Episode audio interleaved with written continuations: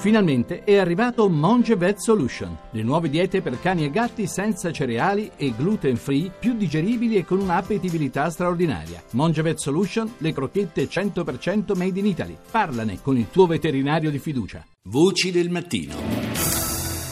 Buongiorno a questo punto, buongiorno a tutti da Lorenzo Opice, benvenuti a Voci del mattino di oggi, speciale weekend 15 ottobre 2016 e questa mattina vogliamo iniziare parlando, una, um, parlando e riflettendo anche su quella che è l'importanza a volte di camminare, camminare nella vita perché camminare aiuta forse anche ad andare più lenti. Siamo in una società che ci porta a correre molto, probabilmente camminiamo poco e camminando poco, andando troppo veloci, non ci rendiamo conto a volte di quello che abbiamo intorno. E allora perché no? Almeno nel fine settimana rallentiamo un po' i ritmi e cerchiamo di capire, di guardarci intorno, perché a volte intorno abbiamo persone, situazioni, storie eh, complicate che avrebbero bisogno di eh, una vicinanza, di una semplice pacca sulla spalla. E allora iniziamo con le nostre due storie. Io saluto subito i nostri due ospiti che sono già collegati con noi. La signora Grazia Andriola. Buongiorno signora Grazia, benvenuta. Buongiorno, buongiorno, a tutti quanti. Ed è collegato con noi anche Nicolò Giraldi, che è un giornalista, un collega. Buongiorno Nicolò, benvenuto anche a te. Buongiorno Lorenzo, buongiorno a tutti.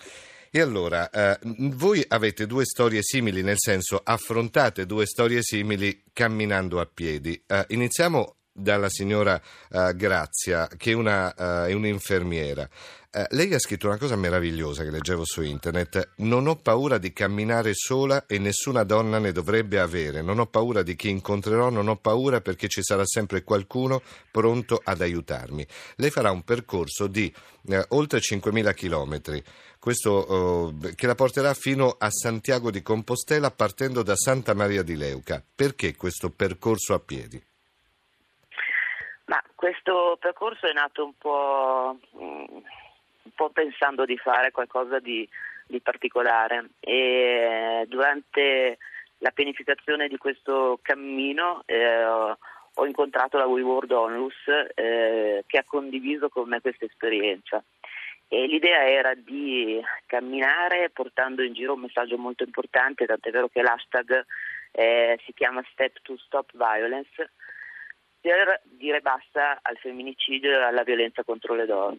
Ecco, ricordiamo, cui... ricordiamo, qualche dato. Ancora oggi una donna su tre subisce violenza. In Italia si parla di 6 milioni di donne che hanno in qualche modo avuto violenza fisica o psicologica o sessuale. Uh, questo è anche un modo, come dicevamo prima, di rallentare un po' tutti, no? perché a volte probabilmente corriamo troppo, non ci rendiamo magari conto che una donna che abbiamo a fianco, una, un'amica, una conoscente, ha bisogno forse di essere capita un po' di più e anche quello forse il senso di questo camminare verso Santiago di Compostela.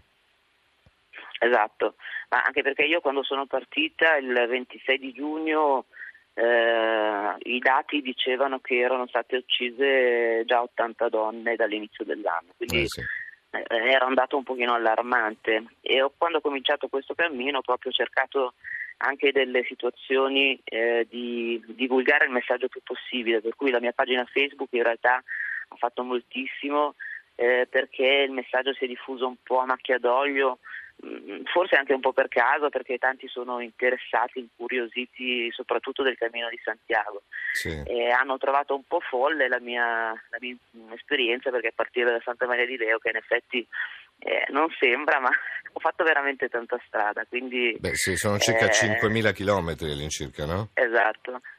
E questo però mi ha dato la possibilità di incontrare molte associazioni che si, di, che si occupano di violenza contro le donne, eh, qualche istituzione che si è resa disponibile anche a creare degli incontri, degli eventi, per cui se ne è parlato tanto. Sì, ecco. sì, sì, Oltretutto eh, io devo sempre ringraziare il direttore di Radio Francigena Alberto Pugnetti che lui attraverso eh, questo diario di bordo quotidiano eh, che mi fa fare riesco a divulgare ancora di più il messaggio eh, in una radio che è ancora piccola ma che in tanti cominciano ad ascoltare. Beh sì, anche poi mh, dedicata proprio alla via francigena, al cammino, insomma. Esatto. E allora, ehm, adesso poi, poi andiamo più nel personale, perché a me piacerebbe anche conoscere, capire un po' più da vicino il perché anche di, eh, di, questo, come dire, di questa iniziativa. No? Credo ci siano anche dei risvolti molto personali, signora Grazia, giusto? Certo. Ecco.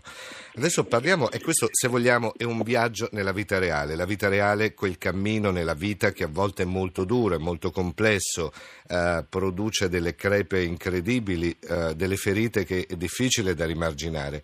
Adesso facciamo un viaggio nella storia ehm, con Niccolò eh, Giraldi. Dicevamo un collega, un giornalista e quello di Niccolò invece è un viaggio di riscoperta, se vogliamo.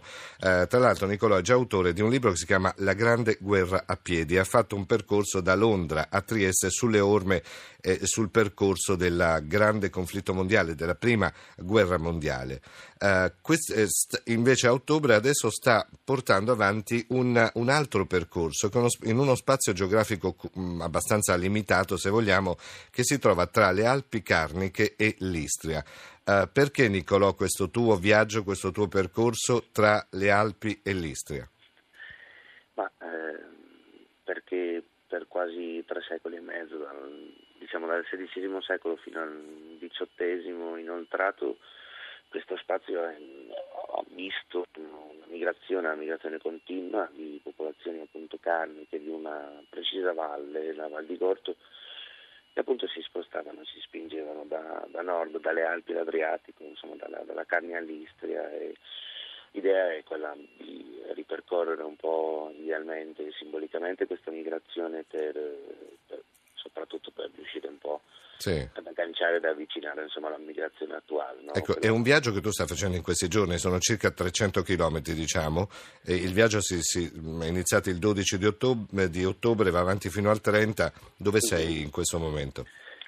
In questo momento sono a Maiano, Maiano del Friuli, ieri sera ho avuto un incontro all'ospitale di Gerusalemme, eh, San Giovanni di Gerusalemme, qui a Maiano e stamattina insomma, tra un paio d'ore riparto, riparto verso Udine, uh-huh. c'è un territorio insomma, che per attraversare tutto il Friuli poi arrivare alle, diciamo, alle porte dell'Istria nella, nella, mia Trieste, diciamo così. Sì. E, però sì, l'idea è quella, è quella di, di, ripercorrere questa migrazione che, che, è una migrazione di cui si conosce poco e in pochi hanno scritto, in pochi hanno realizzato diciamo, qualcosa. E, sì, sono in viaggio a tutti ecco, Questo viaggio poi produrrà, come è successo per il percorso che hai fatto da Londra fino a Trieste, è venuto fuori un libro, da questo viaggio verrà fuori un reportage giornalistico e un libro anche sulle antiche migrazioni, giusto? Giusto, giusto. La, la prima puntata del reportage è stata già pubblicata um, questo giovedì dal Messaggero Veneto di Udine, sì. seconda esce domenica e poi sì, nei prossimi mesi uscirà, uscirà anche un libro, insomma, generale chiaramente sulla, sul concetto di migrazione e anche sul concetto un po' di viandanza, quello che interessa questo spazio geografico. Beh, ed è anche un modo per riflettere su quelle sono le migrazioni attuali, quelle che raccontiamo noi quotidianamente da, da, questi microfoni, dai giornali radio, insomma tutto quello che è lo spostamento di masse da una parte all'altra del mondo e quelli che cercano di arrivare anche nella, nel nostro continente, in Europa. Insomma è una riflessione, anche questa molto importante. Io tornerei sulla signora Grazia, la signora Grazia Andriola, eh, perché eh, eravamo rimasti in sospeso e mi piaceva capire da dove nasce questa, questo bisogno anche di dimostrare che una donna può camminare da sola e non deve avere paura. Ma assolutamente, questa cosa nasce un po' l'anno scorso eh, perché l'anno scorso ho fatto per la prima volta il cammino di Santiago sì. e proprio sul cammino, sulla via del cammino, eh, era cosparsa da volantini di una ragazza eh, canadese che era scomparsa e che tutti cercavano e che purtroppo poi è stata ritrovata morta a settembre.